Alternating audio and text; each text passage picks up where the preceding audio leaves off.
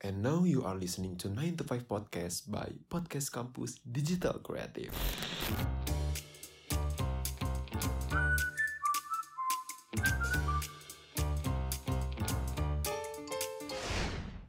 Halo semuanya, balik lagi ke podcast 9 to 5 Kali ini mau bahas tentang how to build career in Tokopedia as marketing offline media lead Sebelumnya kenalin, nama gue Irsa Tunanda dan di sini udah ada Kak Maris Mungkin Kak Maris boleh memperkenalkan dirinya langsung juga nih Ya, halo halo halo semuanya. Gua Amaris.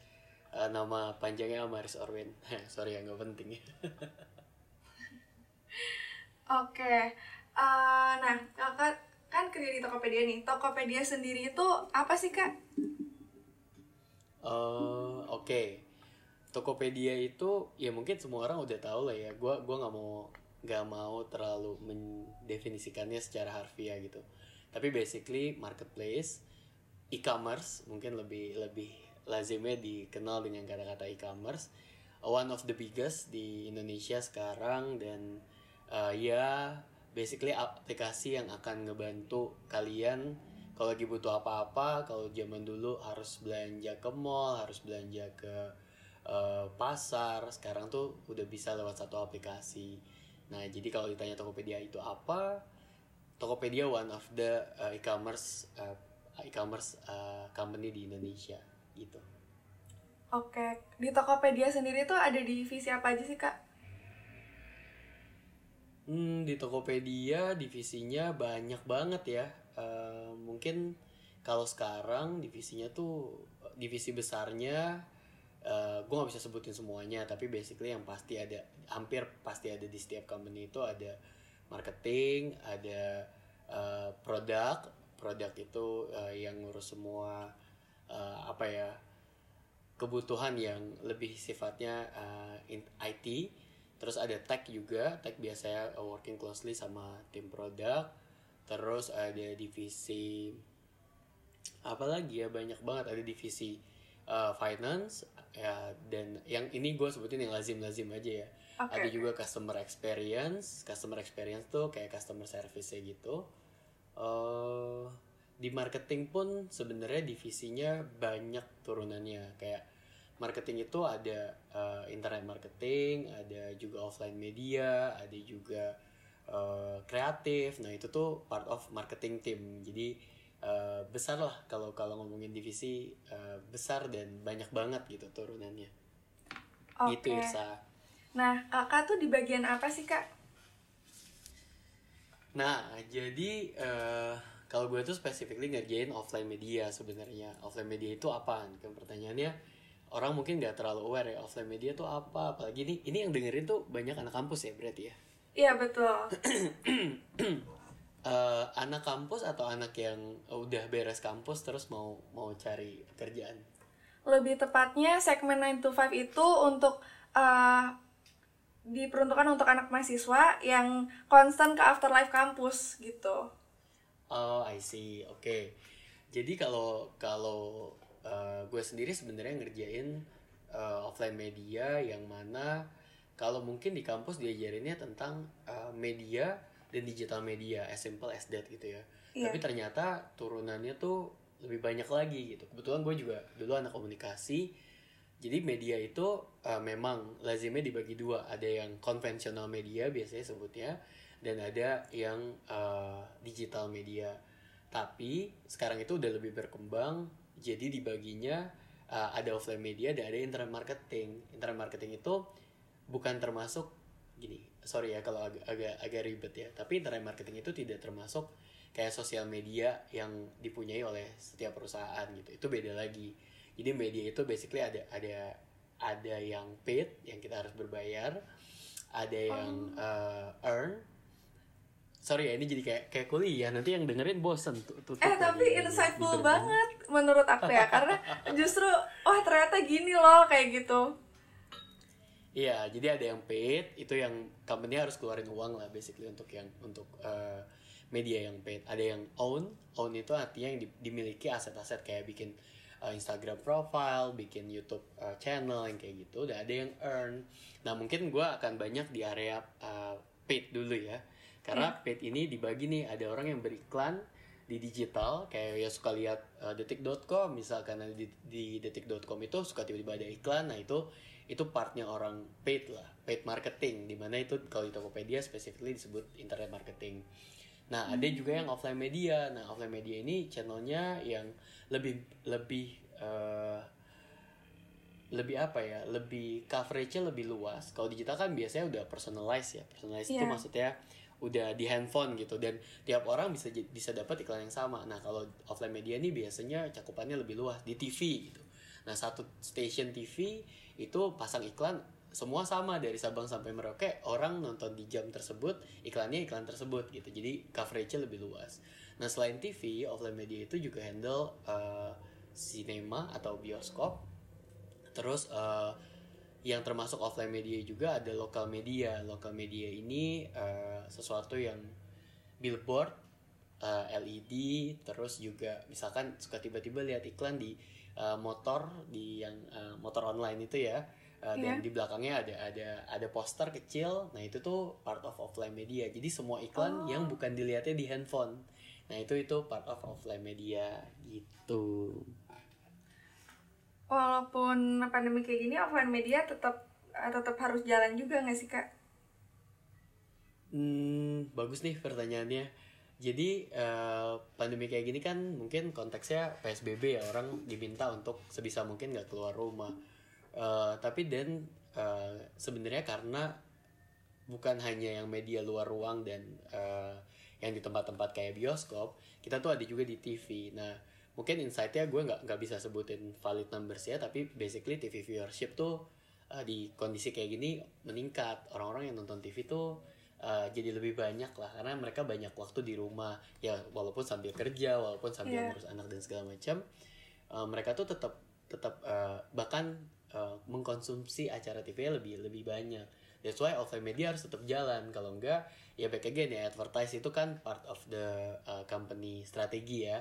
Ada yang beriklan ada yang uh, percaya lewat TV ada juga yang percaya uh, lewat oh ini harus mainnya di uh, OH atau mainnya di billboard dan LED gitu dan itu yang itu balik lagi ke company masing-masing tapi uh, basically Tokopedia sampai sekarang uh, uh, believe bahwa uh, TV salah satu cara atau media kita menyampaikan apa yang kita uh, punya ke masyarakat yang lebih banyak gitu. Oke. Nah, em, salah satu marketing Tokopedia kan ya itu ya de- dengan eh, campaign contoh kon- kontennya tuh kayak aku pernah lihat kayak seller story gitu. Nah, itu gimana sih Ya. Kak proses menghadirkan konten campaignnya gitu? uh, seller story itu one of uh, one of our campaign di di beberapa tahun lalu sebenarnya tapi uh, sekarang ya masih ada beberapa yang kita uh, angkat ya Uh, prosesnya adalah sebenarnya ini lebih bentuk apresiasi kita dan uh, kita juga mau menginspirasi orang banyak bahwa ketika udah mulai jualan di Tokopedia uh, itu keberhasilan keberhasilannya sangat uh, apa ya sangat nyata gitu di depan mata. Kalau orang uh, biasanya kita lihat dulu sih dari dari uh, apa ya historical dia uh, dari buka tokonya terus abis itu berapa banyak uh, pesanan yang masuk habis itu uh, gimana perkembangan tokonya barang-barangnya jadi sebanyak apa. Nah dari situ setelah kita review itu kita uh, baru lihat oh bahwa seller spesifik di kota mana gitu ya. Di kota uh, A misalkan kota A ini oh ternyata uh, jualannya makin bagus nih. Ternyata uh, barang-barangnya juga secara quality makin oke. Nah kita angkat sebagai bentuk apresiasi bahwa uh, ya berdag- berdagang di Tokopedia itu sangat menguntungkan baik untuk eh, calon pembelinya dan baik untuk penjualnya itu juga. Dan secara nggak langsung kan sebenarnya kita jadi support UMKM kan. Mungkin uh, Irsa Irsa jurusan apa? Di nggak tahu di kampusnya jurusan apa? Aku jurusan manajemen. Nah, mungkin lain ya, kayak uh, sebenarnya kalau dulu uh, belajar di kampus kan uh, specifically kampus yang ini gue bisa bilang gak sih gue dari kampus? Boleh, Nggak boleh, boleh, boleh. Oh boleh ya. Boleh. Oke. Jadi gue tuh da- dari IPB dan uh, IPB sekarang udah berubah jadi university ya kalau nggak salah ya. Iya betul. Nah, jadi uh, salah satu prinsip yang dulu gue belajar di kuliah itu adalah uh, kita tuh harus selalu mengembangkan uh, kearifan lokal gitu kita harus selalu mengembangkan uh, orang-orang yang ada di Indonesia gimana caranya untuk bisa bangun bareng-bareng gitu gimana caranya untuk bisa berkembang bareng-bareng nah sebenarnya uh, Tokopedia ini juga memfasilitasi itu dan adalah di our DNA one of our DNA adalah uh, kita mau juga mendemocratize uh, Indonesia through technology gitu. Jadi ini align dengan apa yang dulu gue pelajari uh, di kampus dan gue merasa uh, ini one of the uh, greatest company di Indonesia yang yang bisa mewujudkan mimpi itu. Iya. gitu sih Ya pasti bangga juga nggak sih kak bisa menjadi part Mm, uh, mm, dari mm. Tokopedia dari perusahaan itu gitu. Apalagi ini juga perusahaan dari Indonesia kayak gitu. betul jadi bangganya tuh bukan karena oh bisa bekerja di Tokopedia tapi bangganya tuh lebih ke feeling hmm, ternyata uh, um, bekerja itu membantu orang banyak gitu bukan hanya bukan hanya untuk diri kita sendiri ya di luar ya gak gak bohong ya kita dapat gaji kita dapat uh, apa namanya fasilitas-fasilitas. Tapi sebenarnya di luar itu ada kebahagiaan tersendiri yang oh ternyata company ini tuh bantuin banyak orang banget Hmm, iya. specifically di di Indonesia gitu. Dan itu kebang apa ya kebahagiaan tersendiri sih kerja dan apalagi resultnya diapresiasi banyak orang gitu. Ya berarti kalau konten seller story itu masuk ke internet yang on marketing ya? Hmm, nggak spesifik. Eh, jadi kalau yang seller story ya, baik, oh, sorry, malah, malah jadi ke mana-mana ya. Intinya kalau seller story itu eh, lebih ke uh, areanya tim brand. Jadi uh, ada brand juga, ada brand team juga. Di mana brand team ini tuh uh, lebih ke kalau offline media dan internet marketing itu channel owner istilahnya. Hmm. Jadi mereka yang pegang media placement paid ya. Tadi ya balik lagi ke yang paid itu. Tapi kalau yang mikirin, oke kita mau bikin campaign apa nih? Kita mau uh, ngangkat tentang apa? Nah itu tuh ada tim brand namanya. Masih dalam anda masih dalam marketing division. Jadi ada tim brand, ada tim kreatif. Nah tim brand biasanya kerja uh, bareng sama tim uh, kreatif. Gimana caranya bikin campaign nih jadi menarik lah buat buat campaign tuh uh, kayak semacam apa ya? Campaign tuh kayak semacam uh, periode di mana kita mengkhususkan satu promo atau satu uh, offer tertentu gitu. Jadi kayak Tokopedia uh, yang kerikol apa dari Irsa? Nah, kalau denger Tokopedia tuh BTS gak sih? Sekarang, sekarang. BTS nah itu itu itu part of uh, part of marketing strategi yang biasanya di dirumuskan oleh tim marketing dan kreatif gitu jadi uh, eh sorry ya tim brand tadi dan kreatif jadi uh, kenapa? Pasti kan ada pertimbangan yang nggak nggak tiba-tiba oh ya kita hire BTS gitu ya. Nggak tiba-tiba gitu kan. Pasti ada pertimbangannya dan prosesnya itu yang menjalani adalah tim brand dan kreatif gitu. Ya, setiap ada iklan Tokopedia tuh pasti nyantol banget itu lagu BTS atau ya itu. brand ambassador yang baru udah udah aware? Oh, udah kenapa udah kenapa? Uh, jadi sekarang tuh brand ambassadornya ada dua, ada BTS, Oh. ada satu lagi. Udah aware belum? Belum siapa tuh? Mungkin nanti bisa bisa dicek. Oh. Jadi ya tapi nggak apa-apa. Ternyata learning juga. Uh, ternyata belum semua aware karena sebenarnya TVC udah tayang. Uh, iklannya ya, uh, iklan di TV-nya udah tayang. Tapi ya memang kalau belum semua semua sadar berarti ya coba kita. Tinggalnya di mana sih? So, Aku tinggal di Bogor. Oke, sip. Ya itu nggak apa-apa. Insight buat buat internal Tokopedia. Wah, ternyata orang Bogor belum lihat nih iklan yang satu lagi. Apa sih aku jadi penasaran nih, boleh spill gak? Apa nggak boleh? Apa biar ya udah biar nanti nonton ya. Iya, biar nonton. Biar mungkin yang dengerin juga juga jadi nonton nih. Oke, eh, nonton ya nanti kita lihat siapa nih. Tapi Ini bikin kuisnya. apa? Oh, tapi enggak, enggak, enggak. aku sebagai mahasiswa manajemen kan aku udah jadi marketing ya jadi aku kayak oh ternyata marketing tuh luas gitu ada menambah insight juga gitu nah Oh um, banget. Jadi mungkin ini nggak apa-apa ya cerita sedikit ya Irsa. Iya. Jadi kalau ngomongin eh, di kampus itu belajar banyak banyak hal ya.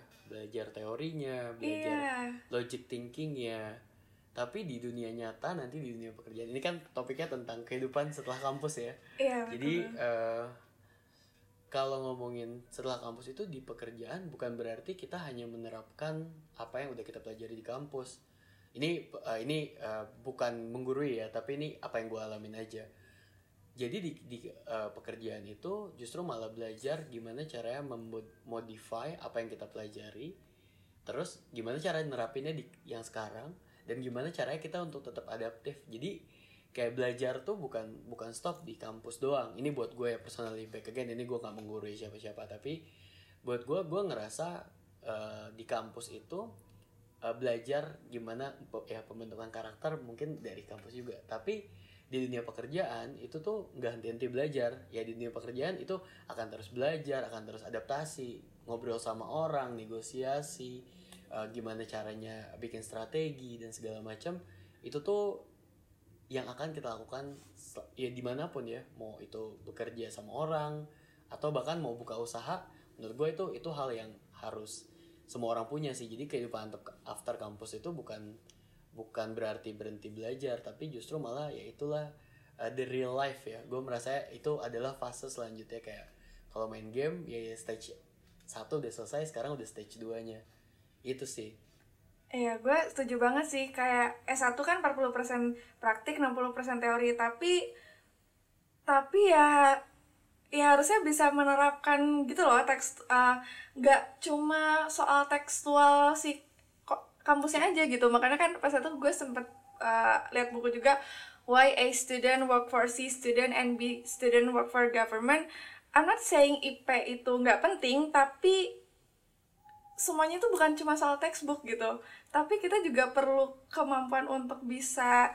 implementasi nggak sih? Terus uh, terus apa ya? Terus um, involve dan pivot gitu uh, sesuai dengan uh, perkembangan yang ada gitu. Ya setuju. Nah karena tadi Irsa ngomongin tentang IP ya mungkin ini ya ini gue gak pernah ceritain di mana-mana sih. Cuman ya karena podcast kampus. Jadi gue uh, kerikol lagi. Kalau di kampus dulu itu IP ini gue uh, nggak apa-apa ya cerita ya. IP gue semester satu tuh satu koma tujuh apa satu koma delapan gitu wow. tapi basically di di angka segitu dan ya di kampus kita kan emang wow kan belajarnya yeah. tuh harus benar-benar serius. Kalau iya benar-benar ya, setuju. Iya ya terima terima akibatnya gitu. Iya. dan itu tapi tuh gini ya buat buat teman-teman yang dengerin ya pede banget ada yang dengerin ya ada yang dengerin pasti podcast kampus.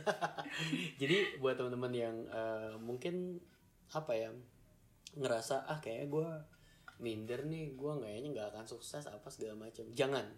Karena itu gue pernah rasain dulu uh, dan uh, itu di semester hmm, satu dua ya bayangin kalau orang-orang keluarnya lagi kan biasanya diumumin kan nilainya tuh di di kalau dulu belum zaman online ya. Yeah. jadi ditempel di satu papan A A A A B B C. Oh zaman gue masih ada A B atau B C gitu sekarang masih kok masih? D. Oh sekarang gue tuh selalu D atau E lah pokoknya. Dan itu tuh kayak hah? Hmm gim kenapa ya? Apa yang salah gitu? Dan yang salah adalah gue emang gak belajar waktu itu. Jadinya uh, eh, gue merasa oh iya ya uh, bukan berarti jadi nggak belajar selama kuliah ya. Akhirnya akhirnya di semester 3 gue sadar bahwa oh kayaknya gue harus belajar nih beneran nih ini kampus beneran nih bukan main-main nih. Jadi ya belajar dan ya harapan itu masih ada sih sebenarnya. Jadi ya lumayan lah untuk untuk mungkin yang dengerin masih di semester 3 atau 4 dan ngerasa aduh kayak gue gak sepintar teman-teman yang lain. Menurut gue enggak sih. Dan itu sama sekali gini IP itu penting tapi eh, nggak uh, menentukan uh, kesuksesan. kal betul itu satu dan gak menentukan jalan kalian yang kalian bakal buat sendiri sih. Bukan berarti gitu. Ya setuju, itu setuju. nah uh, gimana sih kan nih ngomongin soal tadi ya? Gimana awal mulanya kakak dari yang kuliah tadi gitu terus belajar dan segala macam nyampe pada akhirnya di kerja di Tokopedia gitu? Wow. Ini singkat aja ya. Iya ya, jadi intinya tuh di luar nah ini ini mungkin uh, ya gue dulu emang males males belajar gitu ya apalagi kampus jam 8 udah masuk yeah. beres-beres praktikum jam 6 kan aku tuh kan? aku ekspektasinya kuliah tuh bakal siang ternyata enggak ya. Enggak tahu univ aku doang apa gimana tapi enggak. sama aja pagi. Iya, iya. Jadi tapi uh, gue tuh nilai lebihnya adalah uh, gue tuh seneng seneng apa ya istilahnya ya seneng bikin sesuatu gitu waktu itu gue seneng lah bikin acara-acara kampus beberapa masih ada sampai sekarang mungkin kalau recall ada connection nah itu connection satunya itu eh, kita yang bikin dan gue dengan beberapa temen gue juga Oh kakak tuh Himasiara? Apa himpunan atau Nggak. BEM? Apa? Nah itu dia. Jadi gue tuh nggak aneh deh. Pokoknya gue tuh freelance gitu lah. Jadi nggak nggak nggak terikat sama apa pun. Jadi bukan Ah. Himasiera, bukan bukan BEM Fema, bukan BMKM. Tapi gue mau bantuin kalau misalnya ada ada apa pun ya eh, bisa dibilang eh, apa ya?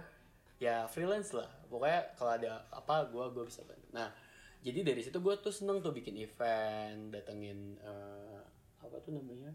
Eh, band waktu itu ada sempat ada beberapa kali ada Soja ada Malik ada Raisa nah itu tuh uh, seneng tuh bikin kayak gitu-gitu. Sampai akhirnya ya mungkin ada beberapa dosen notice dan akhirnya uh, dipilih jadi asisten praktikum. Ya Wow. mungkin gue salah satunya asisten praktikum yang pada saat itu IPK-nya cuma 2 koma sih. Jadi jadi uh, dan ya alhamdulillahnya waktu itu dosennya nggak nggak nggak apa ya nggak melihat bahwa IP itu salah satu satu-satunya landasan untuk jadi bahkan gue tuh ini ini bukan sombong ya ini kan suruh cerita ya. Iya betul. jadi bahkan gue tuh eh, diminta jadi koordinator. Dan ya itu kepercayaan itu gue gua gua pakai se- sebaik mungkin eh, hire beberapa orang yang juga yang capable jadi koordinator eh, sorry jadi asisten praktikum. Waktu itu komunikasi bisnis mungkin kalau di teman-teman di jurusan lain aware karena bisa ambil minor kan. Iya. Nah, jadi dari dari situ eh, aktif dan akhirnya gue tuh angkatan pertama untuk eh, IPB Ambassador. Sekarang masih ada gak ya IPB Ambassador ya? IB, IPB Ambassador masih duta ya? Duta, iya IPB Duta. Iya IPB. masih ada masih ada. Nah itu tuh angkatan, jadi angkatan pertama yang resminya itu di bawah gua. Tapi pertama kali ada duta IPB untuk ke SMA SMA, nah itu tuh angkatan gue dan lima orang temen gue. Dan akhirnya dipercaya. Dan gue tuh semangat kayak gitu-gitu. Kayak Sabtu Minggu orang-orang mungkin lebih memilih ah gue pulang deh ke rumah ke eh, atau gue main deh sama teman-teman. Nah gue lebih memilih untuk cari uang ya gitu. Jadi dari situ semangat itu sebenarnya yang yang gue ngerasa oh ini nih nilai lebih gue dibanding orang lain. Dan ini mu- value untuk diri gue nah itu sih.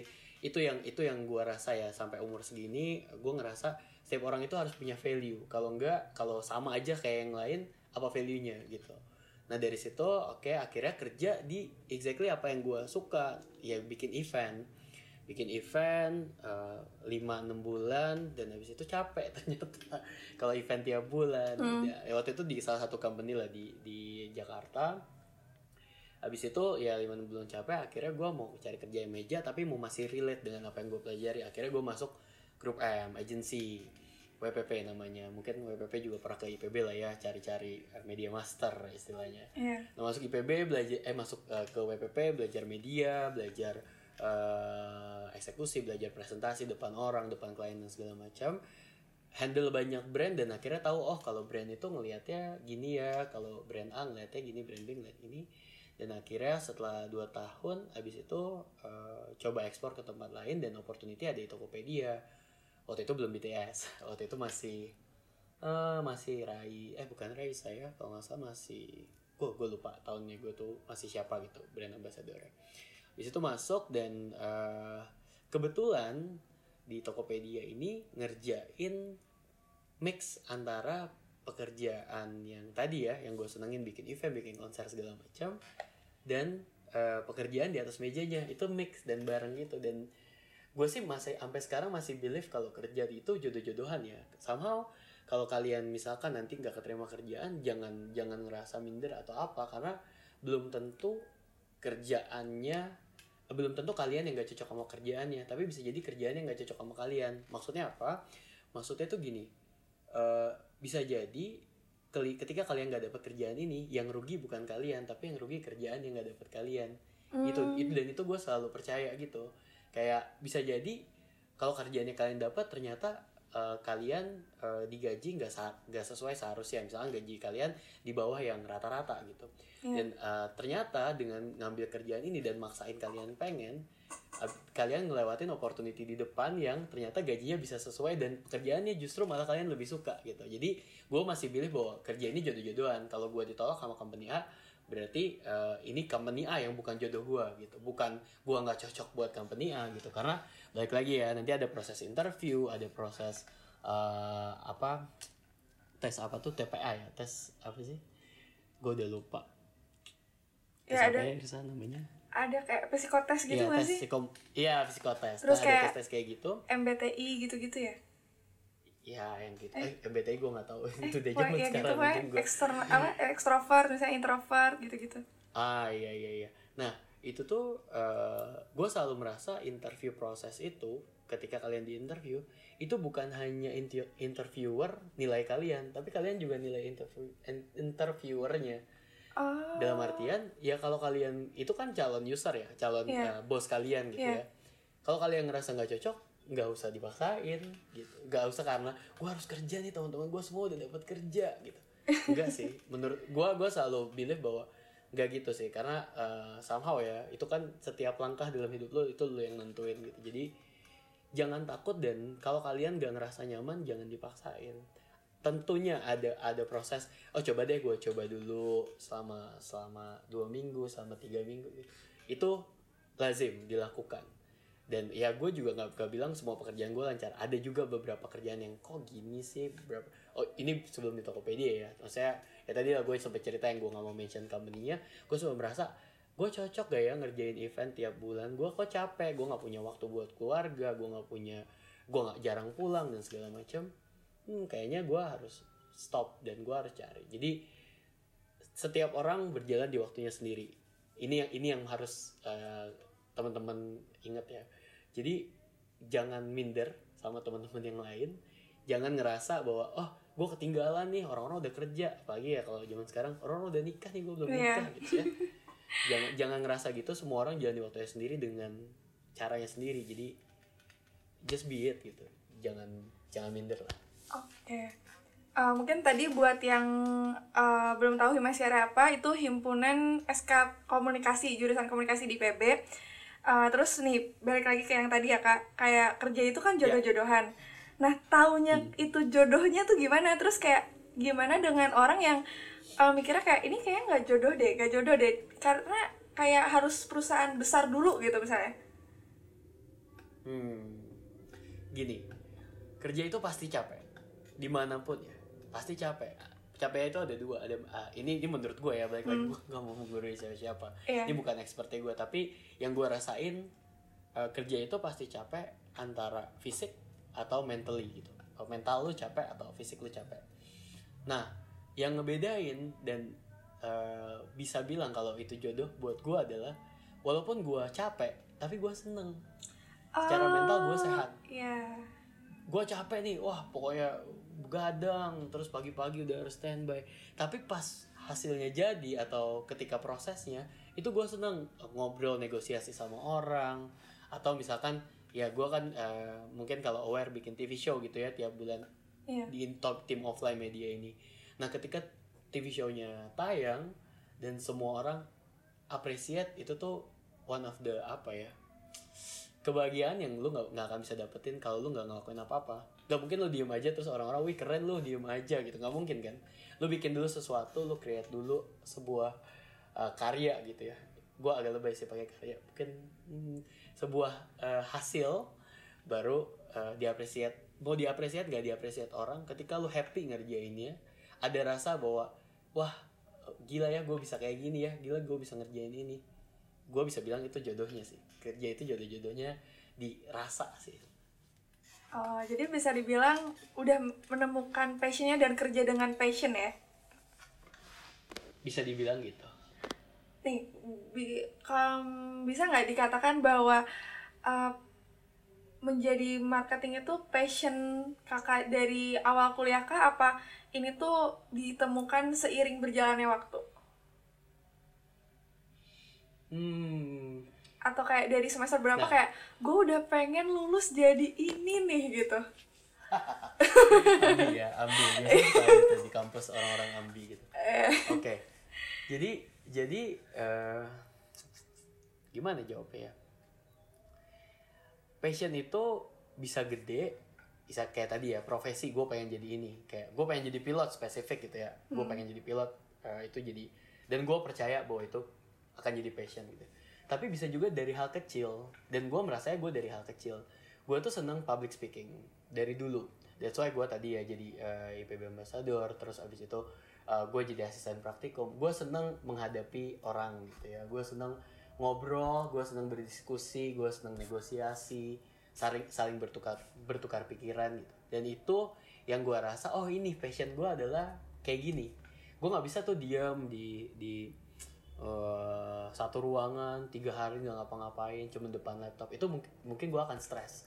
Tapi gue harus ngobrol interaksi sama orang kayak gini dan gue rasa itu passion gue nah kerjaan yang paling mirip dengan itu adalah marketing. Jadi karena marketing itu kan eh, apa ya dituntut untuk selalu kreatif juga berpikir eh, out of the box berpi- berpikir untuk step eh, one step ahead dari orang-orang gitu. Jadi eh, itu yang gue rasa oh eh, dari mungkin dari hmm, semester 4 kali ya kok gue merasa eh kok gue seneng ya ngobrol dengan banyak orang bertukar pikiran dan segala macamnya. Oh kayaknya gue harus eh, pekerjaan gue harus yang kayak gini. Nggak mungkin gue pekerjaan yang depan laptop dan nggak boleh ngomong atau di perpustakaan gitu nggak boleh berisik. Kayaknya gue nggak bisa gitu. Dari situ gue tahu oh kayaknya gue harus kayak gini gitu. Jadi dari hal-hal kecil uh, activity yang gue lakuin dan gue ngerasa uh, inilah passion gue Om bisa dibilang pekerjaan yang em, mengeluarkan ide juga, tapi juga eh, ada public speakingnya juga ya. betul jadi ya ya activity-activity kecil yang ya itulah public ngobrol sama orang terus abis itu uh, bisa explore apa yang ada di dalam otak lo tuh uh, itu adalah part of passion gue jadi banyak pertimbangan lain dan nanti ketika di dunia pekerjaan ada tawaran nih kerjaan baru. Nanti lo harus pertimbangin oh tapi gue nanti di next pekerjaan kayaknya passion gue yang ini nggak bisa kebawa nih. Nah itu itu akan ada perhitungannya lagi. That's why belajar itu akan akan sepanjang masa sih. Dan semester 4 itu udah mulai nih yang connectionnya itu. connection itu semester berapa ya? Semester 5 kayaknya Oh. 5 apa 6 gue lupa Di connection itu ibaratnya apa sih kak? OCP, OCP-nya atau gimana? OCP itu apa? Wah itu istilah yang gue Kayak nggak ketua pelaksana gitu sih. Iya, jadi ada ada dulu eh, kalau apa ya eh, pembina bukan pembina, ada yang eh, posisinya tuh mem- mem- apa memastikan bahwa ini semua berjalan dengan baik. Itu ada ketua Himasieranya, jadi dia Oh. yang eh, diassign untuk jadi eh, apa ya istilahnya SC, penanggung steering. jawab lah. Oh iya. Nah, iya steering komite ya. Iya. Ya, di bawahnya ada lagi eh eh, apa tuh namanya ketua acara, gua aduh lupa. Ketua acara yang mana dia me- membawahi eh, tim dokumentasi, tim eh, eh, koordinator acara, tim eh, apa lagi ya? Oh konsumsi dan segala macamnya. Nah gue tuh koordinator acaranya. Jadi karena ketua acara itu nggak boleh nggak boleh dari di luar organisasi. Hmm, gitu. Jadi gue emang eh, gua memang waktu itu mengajukan diri. Enggak gue waktu itu ditawarkan untuk eh, jadi koordinator acara dan spesifiknya ngurusin bandnya siapa nih yang bagus eh, harga tiketnya berapa terus market kita siapa. Ya itulah. Dan dari situ sih sebenarnya yang banyak keputusan-keputusan yang gue ambil dan bas apa ya berdasarkan pengalaman yang yang gue lalui waktu kuliah Ya, keputusan kecil melahirkan ini ya sampai sekarang gitu loh. Iya, iya banget. Jadi eh, jangan ya itu balik lagi ya. Gue concern juga sih sama orang-orang yang mungkin udah desperate gitu ya di di kampus. Ah, kayaknya gue udah gak cocok nih di kampus ini. Kampus itu bukan bukan bukan nggak tahu ya buat gue kampus bukan tempat untuk nyari angka aja, tapi sebenarnya lu bisa nyari value di sana. Value lu apa dan ya proof proof ke orang-orang yang lu mau proof bahwa lu punya value. Wow. Keren sih maksudnya value gitu. Terus nih kak, Eh, Ya. bisa dibilang ada nggak sih kak relevansi Eh, dulu, apa kenapa kenapa? Ini udah 34 menit. Gak apa-apa kah? It's okay, it's okay. Oh, Oke. Saya 30 sampai 60 menit ya. Dan insightful banget sih menurut aku. Ini eh, terus ini sih Kak, ada nggak sih relevansi jurusan yang diambil dengan pekerjaan sekarang apalagi Kak kan komunikasinya eh, komunikasinya ada tambahan ya komunikasi pengembangan masyarakat, bener gak? Betul, betul. Ada sensei di depannya. Iya. Sense komunikasi iya, pengembangan saya- masyarakat. Ya betul. Nggak just komunikasi yang kayak kalau misalnya aku ngeliatnya teman-teman aku yang di ilmu komunikasi aja tuh biasanya lebih ke apa ya? Lebih ke media banget gitu loh. Tapi kita kalau di Broadcast iya le- ya lebih ke broadcast. Tapi kalau SKPM kan ada gitu. Nah, ada nggak sih kan relevansi jurusan dengan pekerjaan yang sekarang? Hmm, gue bisa bilang banyak sih. Secara soft skill. Jadi kalau SKPM itu dulu ini disikat ya, Sains Komunikasi Pengembangan Masyarakat tuh SKPM. Jadi kalau jurusan gue tuh dulu lu harus ke perkampungan, Iya. untuk eh, mengeduket mereka eh sebenarnya apa sih yang terjadi satu dengan desa itu sendiri Iya. sama sebenarnya apa yang bisa kita bantu untuk program-program penyuluhan dan segala macam dan waktu itu gue lumayan lah terpilih untuk yang pergi ke Natuna biasanya favorit orang-orang ke Natuna Wow. nah jadi eh, relevansinya eh, soft skill itu ya itu tadi lu ketemu orang tuh akan ada jutaan tipe ya. Ada orang yang mungkin diajak ngobrol terlalu banyak gak mau. Ada bapak-bapak yang tipenya eh, jangan terlalu banyak ngomong nanti dia pergi. Ada ibu-ibu yang kalau didiemin dia baru pergi. Nah baca karakter orang gitu tuh itu butuh latihan. Dan di kampus lah latihannya. Dan itu kepake di di dunia pekerjaan ya. Tahu siapa yang diajak ngomong. Nah itu itu satu tuh itu penting tahu siapa yang diajak ngomong itu nggak semua orang punya. Jadi kayak datang ke desa ngobrol sama kepala desa sama ngomong sama bapak-bapak yang lagi nongkrong di warung kopi itu treatmentnya harus beda. Karena kalau sama satu misalkan dibalik ya ke kepala desa eh pak lagi ngapain? Gitu kan? Kayaknya eh, apa ya kayaknya nggak pas gitu konteksnya dan buat si kepala desa jadi kok ini anak kuliah tapi nggak nggak punya manner gitu. Hmm. tapi kalau eh, misalkan ke kepala desa harusnya ya. Harusnya eh, selamat eh, ya assalamualaikum pak. Lagi eh, lagi sibuk boleh kita ganggu sebentar gitu. Nah tapi kalau ke bapak-bapak yang lagi nongkrong tempat kopi assalamualaikum pak. Bapak eh, lagi sibuk boleh kita ganggu sebentar? Bapak itu takut. Pasti kita disangka ya antara mau minta sumbangan atau mau apa ya mau nawarin kartu kredit. Mm-mm. karena kalau seformal itu mereka akan ngerasa eh, oh ini bukan bukan eh, tipe begini ini bukan berasal dari desa. Itu itu udah stereotip itu udah orang akan ngejudge duluan gitu ya. Tapi kemudian di- dibarengi dengan gaya bahasa yang kaku. Nah mereka tuh akan denial akan oh iya bukan bukan. Jangan ke saya tanya aja ke yang punya warung gitu. Nah itu gue belajar di kuliah. Soft skill itu dipakai pas kerja. Ngobrol sama ngomong sama eh, apa ya VP level atau chief level itu pasti beda sama ngobrol ke eh, tim gitu ya. Ngobrol ke tim mungkin lebih santai supaya mereka nggak tegang supaya mereka nggak nggak jadi menganggap semua serius gitu ya. Tapi kalau ke VP level ya kita tahu waktunya mereka satu hari itu sibuk banget. Gimana caranya dalam 15 menit kita bikin mereka ngerti apa yang mau kita sampaikan. Nah itu tuh belajarnya dulu pas kuliah. Nggak sempurna tapi setidaknya kita latihan.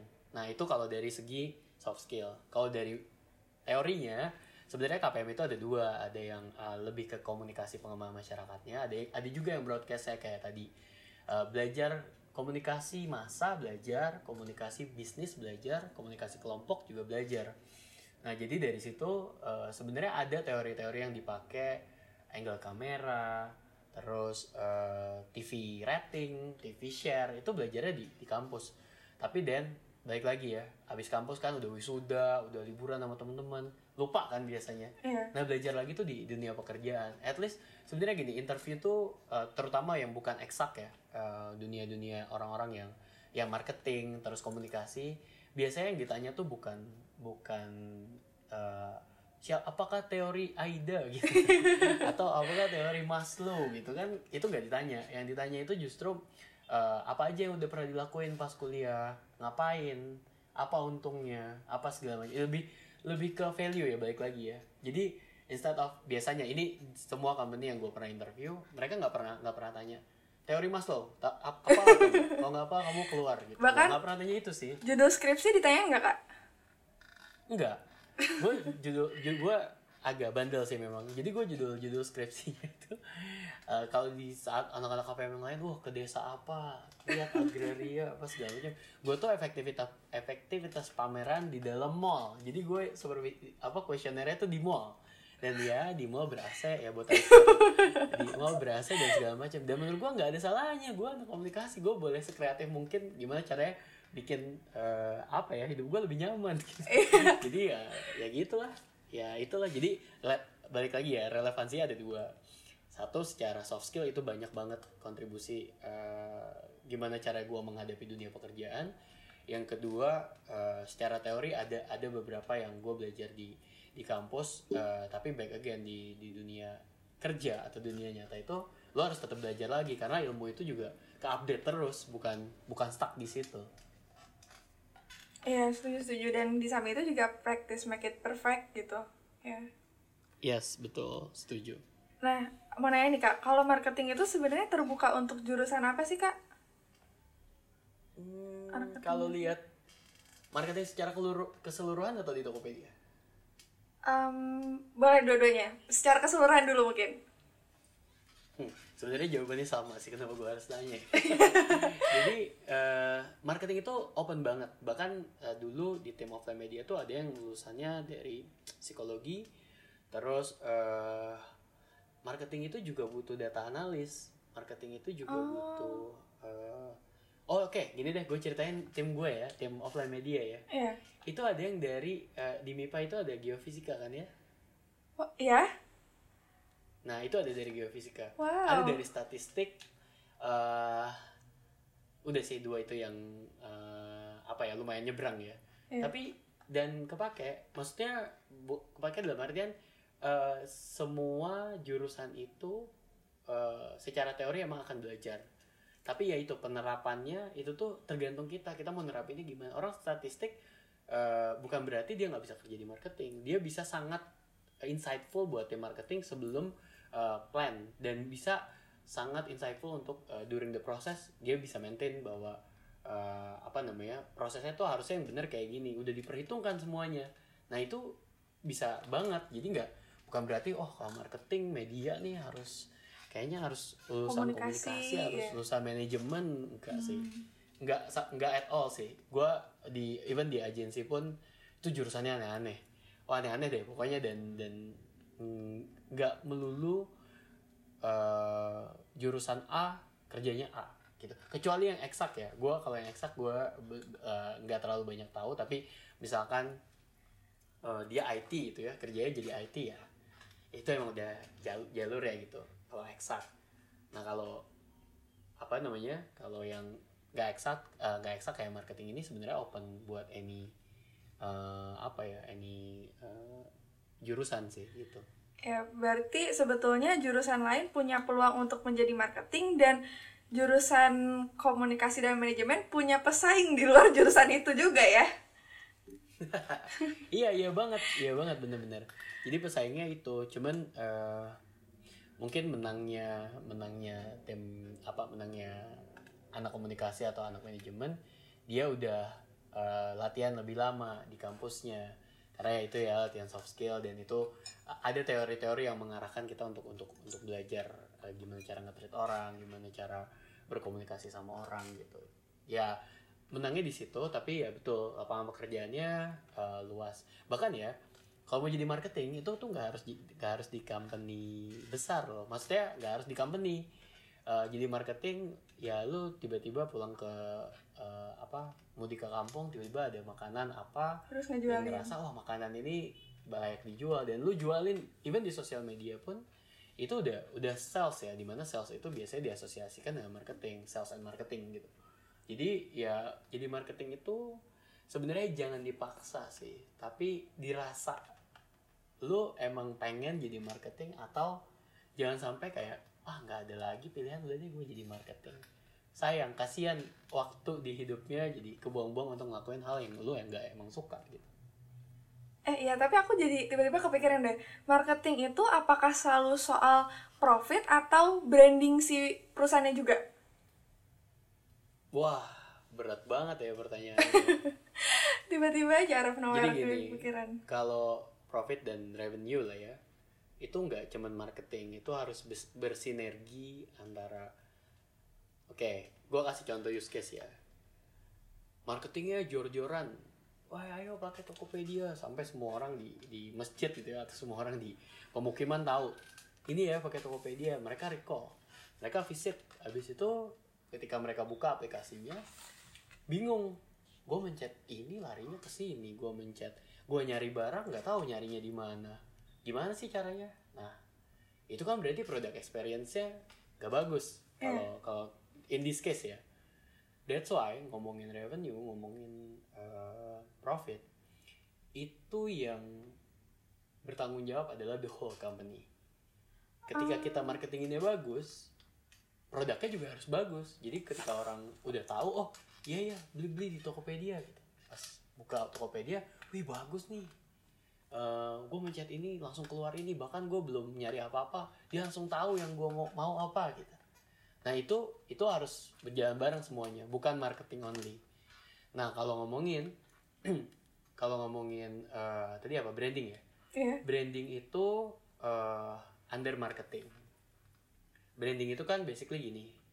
Gimana caranya bikin persepsi eh, audience, audience dalam artian ya masyarakat Indonesia ke suatu brand gitu ya. That's why disebutnya branding. Gitu.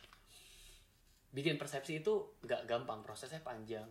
Berdasarkan survei, berdasarkan eh, thinking proses juga. Nah, dari situ eh, sebenarnya yang yang apa ya?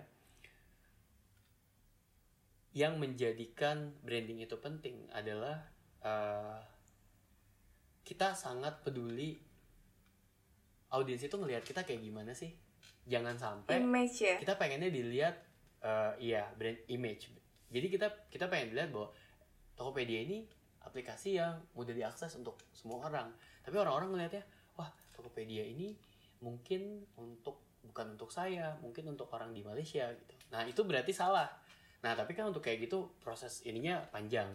Dan kalau ditanya, apakah ini tugas marketing? Yang mana case adalah di Tokopedia? Iya. Jadi uh, membuat satu persepsi itu uh, sebagian besar adalah partnya marketing.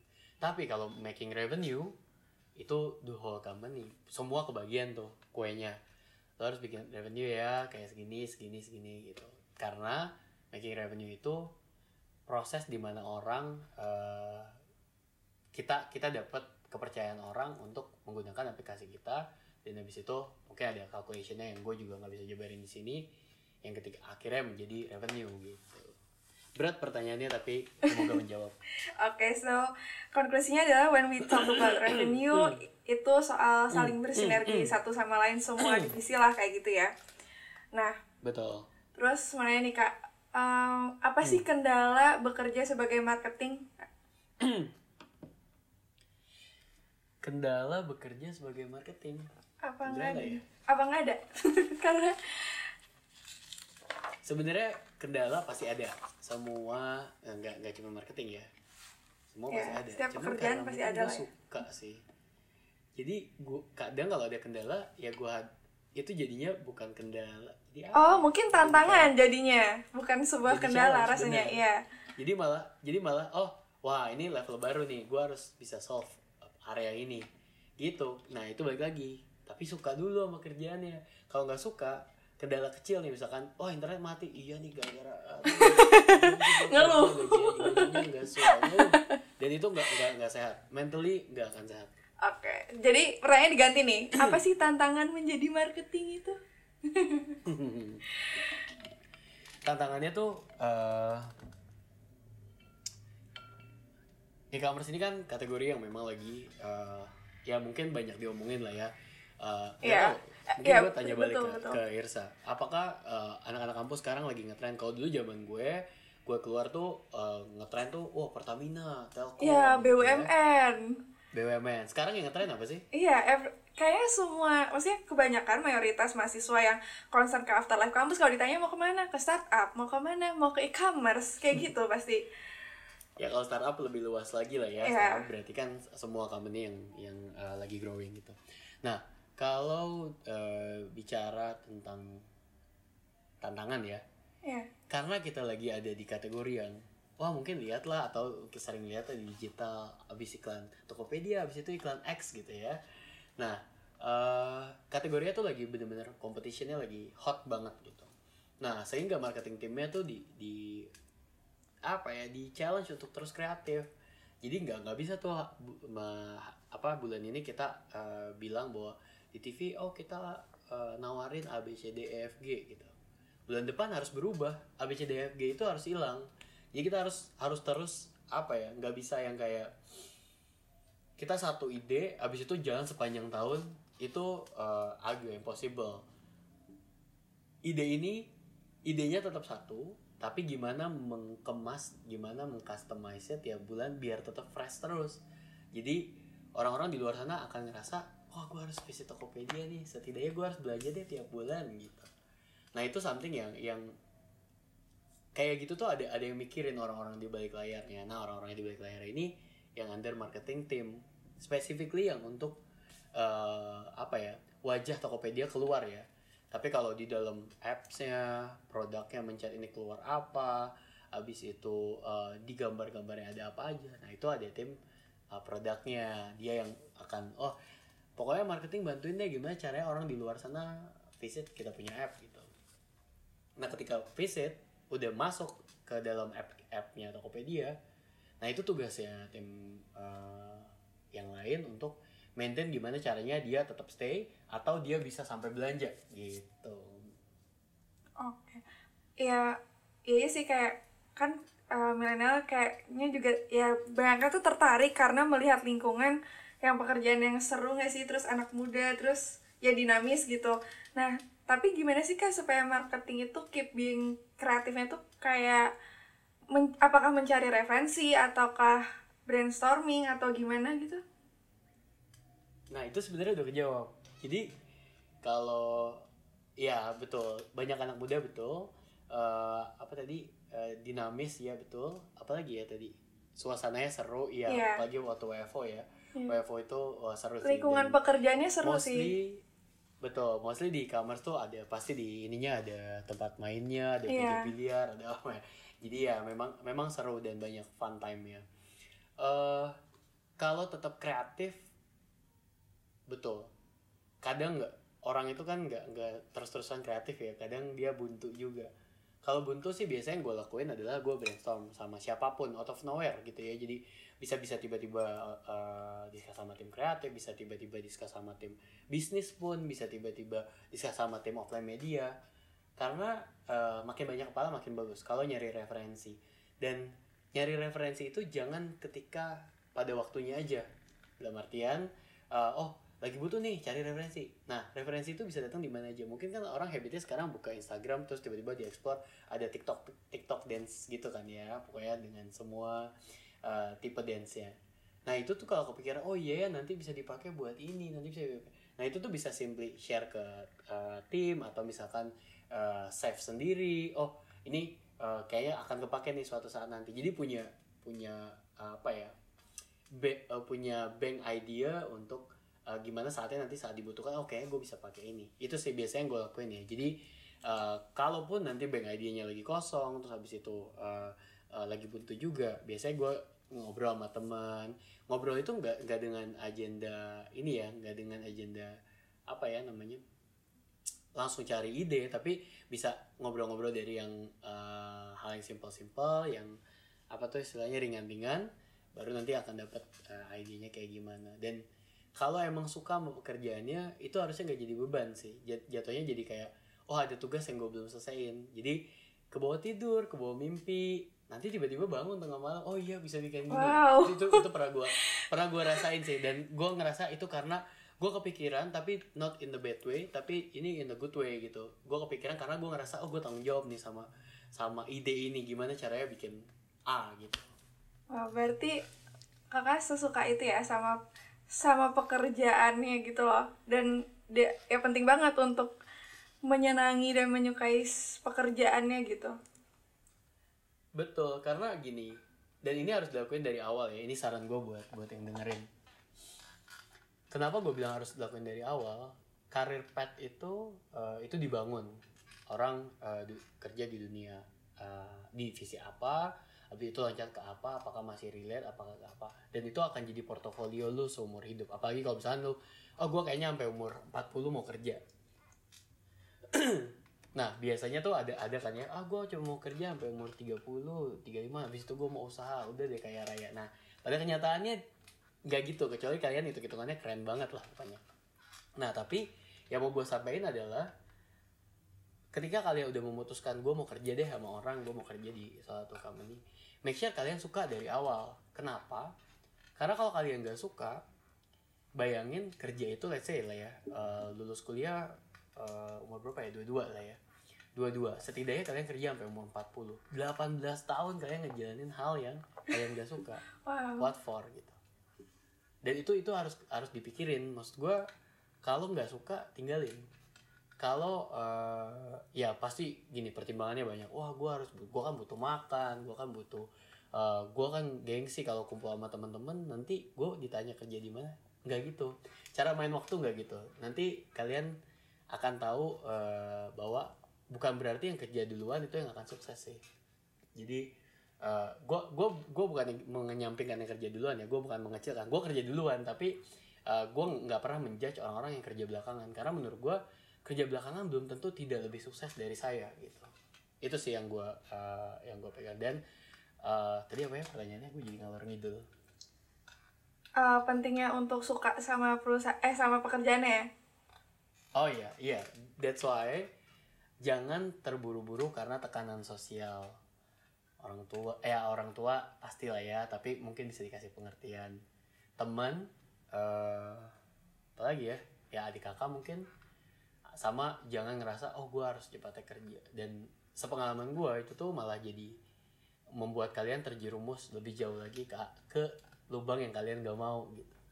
Penting banget karena 18 ya minimal 18 tahun kalian akan bekerja di dunia itu kecuali oh gue kerja dulu deh setahun di di apa Eh habis itu gue mau masuk BUMN karena belum dibuka atau gue mau jadi PNS ya itu fine fine aja karena kalian punya end goal gitu ya. End goalnya gue mau jadi ini gue gak mau terlalu repot apa segala macam.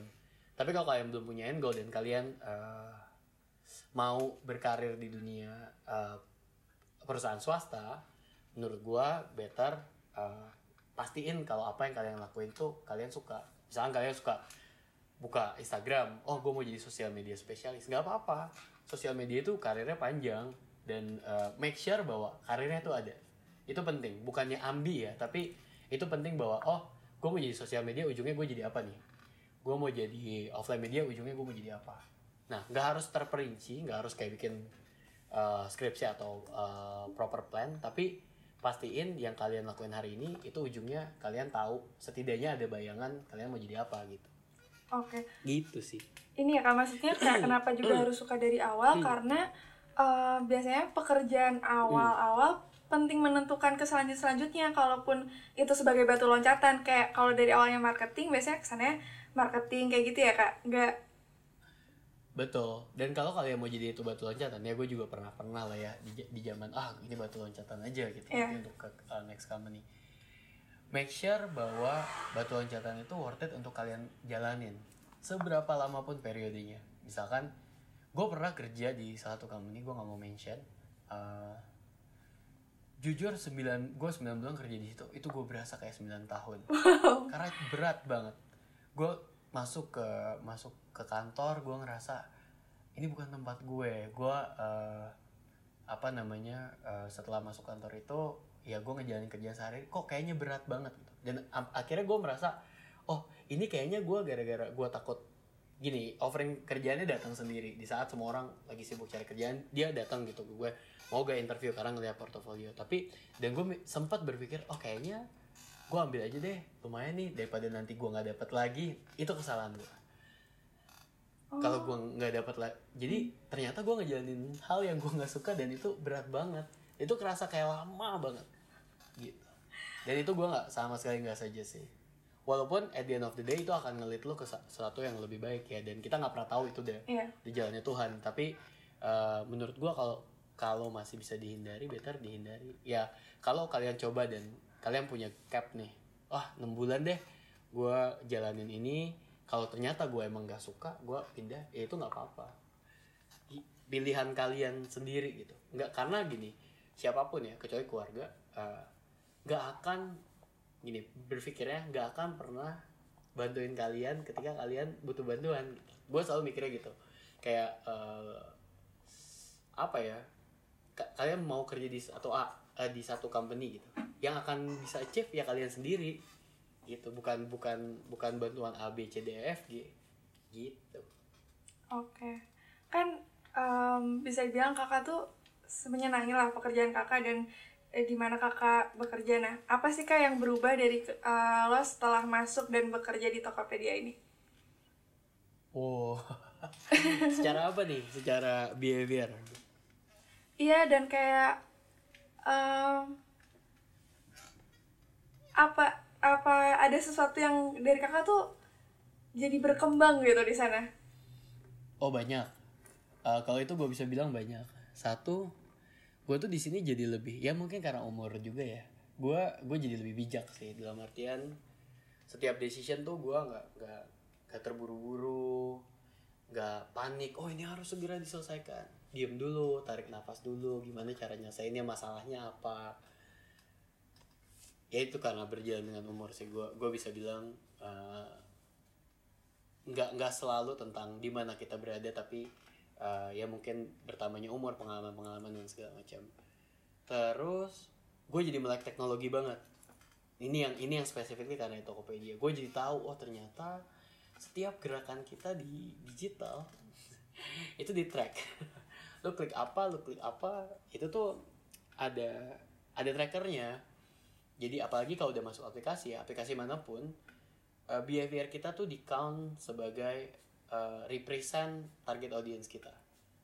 Jadi misalkan at the end of the day uh, orang-orang yang umur range-nya 15 sampai 20 ternyata ketika masuk aplikasi Instagram misalnya gitu kecenderungannya mereka langsung lihat explore. Nah, itu akan dijadikan insight nantinya oleh semua company gitu, oleh company yang ber- berkaitan gitu. Tapi uh, itu masing-masing lah ya uh, company lagi mau lihat uh, ke arah mana nah itu yang uh, gue belajar oh ternyata di digital tuh luas banget dan bener-bener uh, memodernisasikan dunia yang tadinya konvensional ketemu internet ketemu handphone ketemu uh, pulsa jaringan segala macam. Itu jadi modern banget dan sekarang semua tuh serba mudah gitu. Ya mau bayar listrik mudah. Mau beli apa-apa mudah. Gak susah dulu. Coba bayangin kalau kita balik ke zaman tahun 90 ya. Mau beli baju dari Bogor harus jalan dulu ke Jakarta. Iya. habis itu habis itu pilih-pilih belum tentu dapat. Habis itu kalaupun dapat belum tentu yang kita suka. Sedangkan sekarang mau cari baju satu Indonesia itu bisa lewat satu aplikasi. Gitu. Jadi wah ternyata zaman tuh udah semodern ini. Itu yang itu yang gue belajar sih dari Tokopedia. Dan eh, ternyata yang apa ya gue bisa bilang ternyata yang berniat baik di Indonesia juga banyak. Kayak mungkin beberapa temen gue uh, peer gue gitu ya yang kerja di, di Tokopedia mereka juga punya uh, kepercayaan yang sama gitu sama gue kayak uh, kerja di company ini tuh berujung baik dalam artian uh, bisa membantu orang banyak melalui uh, itu modernisasi yang tadi. Jadi uh, kita mengeducate sekaligus memudahkan mereka untuk bikin hidup mereka lebih mudah gitu. Jadi helping kan sebenarnya. Dan itu value yang ada di company ini dan semua orang uh, proud of it gitu. Ya ibaratnya kan kita sebuah perusahaan itu bisa menjadi wadah untuk uh, belajar juga dan itu ya yang Tokopedia uh, berikan mengajarkan ke kakak gitu ya? Betul. Tidak nggak specifically mengajarkan tapi kayak nanemin value oh ya. menanamkan ini yang lo kerjain ini eh, yang lo kerjain ini tuh berguna buat orang banyak lo bisa lihat sendiri. Jadi makin menyenangi pekerjaannya juga ya? Ya bisa dibilang begitu. That's why yang kalau mungkin kalau orang bingung ini ngomongin apa sih nih dari tadi? Gitu ya. Poin dari gue adalah yakinin kalau misalkan kalian af- after kampus terus habis itu cari pekerjaan eh, kalau kalian gak yakin jalanin dulu boleh. Tapi pastiin bahwa di prosesnya kalian tahu kalian happy ngerjain itu. In overall ya karena gini kalau ada momen gak happy pasti ada. Di pekerjaan apa pun pasti ada aduh nggak happy nih gue eh kok gue ngerjain ini malah gini gitu ya. Banyak keluhan-keluhan. Itu pasti ada. Tapi kalian coba reflect selama kalian ngerjain itu banyak happy-nya atau banyak gak happy-nya. Nah itu itu yang harus dipastiin bahwa ya eh, apa ya pastiin kalian suka dulu sih. Kalau enggak sayang. Sayang waktu. Waktu itu kan nggak balik lagi ya. Oke. Um, ini another one last question nih. Uh, oke tip- sip. Udah lama bagi- banget oke gue ngomong terus dari tips bagi mahasiswa yang mau menjadi marketing, especially di e-commerce. tips bagi mahasiswa yang mau jadi marketing specifically di e-commerce ya? Ya, kayaknya udah gue jawab sepanjang ini. Pastiin dulu kalian suka. Bukan karena gengsi bukan karena lagi tren bukan karena keren kerja di kerja di mana lo? Di e-commerce gue Tokopedia wes kayaknya keren gitu ya bangga gitu. Tapi kalau kalian sehari harinya nggak suka ngapain? Gitu. Ka- kalau ternyata karena gini nggak suka akan berujung kepada kalian nggak kreatif. Oke. kalau nggak kreatif akan berujung ke kerjaan kalian jelek. Jadi ngapain? Ngelakuin sesuatu yang kalian nggak suka. Katakan udah interest nih, emang suka. Terus apa sih kayak yang perlu disiapkan gitu? oke. Yang perlu disiapkan adalah ekspektasi. Ekspektasi Ekspektasi. dalam artian eh, udah suka? Kalau udah suka biasanya setan terbesarnya adalah yakin bahwa semuanya akan eh, baik-baik aja. Itu bagus. Tapi nggak boleh terlalu yakin. Karena challenge dan batu-batunya tuh banyak. Dalam artian ya akan ketemu fase di mana lo nggak nggak ya tadi ya nggak tahu harus ngapain akan ketemu fase di mana eh, lo nggak nggak ya have no idea untuk untuk bisa solve problemnya sama lah nggak tahu harus ngapain. Nah ini jangan sampai ekspektasinya ketinggian dan habis itu ketika ngejalanin aduh kok kayak gini jadinya drop gitu. Itu sih. Jadi udah interest bagus yakin semuanya akan berjalan lancar bagus tapi jangan terlalu yakin terus eh, kalau udah interest udah eh, apa namanya tadi ya udah udah manage ekspektasi eh, menurut gue siapin mental dan eh, apa ya istilahnya fisik juga penting. Dalam artian bukan berarti kerja di to- e-commerce wah begadang terus pagi baru harus bangun apa segalanya bukan berarti kayak gitu. Tapi eh kalau mental dan fisiknya sehat itu akan menghasilkan sesuatu yang juga bagus gitu. Dan itu itu yang gue rasa di di dua setengah tahun gue kerja. Eh enggak deh udah gue udah mau hampir tiga tahun. Tiga Wow. tahun kerja di e-commerce ini eh, itu sih. Jadi bukan yang harus bikin mental sama fisik sehat itu lu sendiri. Bukan kerjaan bikin mental fisik lu sehat. Nah lu harus di kondisi optimal untuk bisa ngelakuin apa pun pekerjaannya gitu. Itu sih dari gua. Oke. Ya intinya pentinglah untuk mencintai sebuah perus ah, sebuah pekerjaan dan mencari tahu apa sih sebenarnya pekerjaan yang eh, disukain terus ya udah ngobrol panjang-panjang juga dan ini ini more than one hour tapi insightful banget. Ini daging banget isinya. Gak apa-apa nanti nanti di cut aja. Eh by the way gua mungkin satu satu kalimat ya sorry ya. Apa apa Eh, penting untuk suka apa yang bakal lu lakuin dan penting untuk mencintai diri lu sendiri sih Wah. Nah, suka dengan apa yang lo lakuin itu part of mencintai diri sendiri. Gitu. Nice nice ya. Em, itulah eh, episode kali ini. Em, ya isinya ini sih eh, insightful dan value banget. Apalagi gue juga anak manajemen gitu. Eh, dan tertarik lah ke dunia marketing dan sekarang everybody talks about e-commerce. Terus semoga episode ini bermanfaat. Jangan lupa dengerin episode podcast kampus lainnya dan post di snapgram kalian dan tag Instagram podcast kampus atau Instagram gue Irsa Atwi dan Instagram Kak Amaris apa nih? Uh, Amaris Orwin, tapi itu di private. Oke. Okay. Jadi nggak apa-apa tag aja nanti gue coba lihat apa yang bisa dilakuin ya. Oke. Okay. Uh, terus thank you juga buat Kak Maris ya insight-nya daging banget ini. Thank you. gua ya, Iris. Uh, feel free to cut ya. Gua takutnya ngomong terlalu banyak. Oke okay, oke, okay. tapi ini sih ini bervalue banget menurut gua. As mahasiswa gue juga uh, merasa mendapatkan banyak lah. Terus gue Irsatwi uh, pamit undur diri. See you again in another episode. Thank you.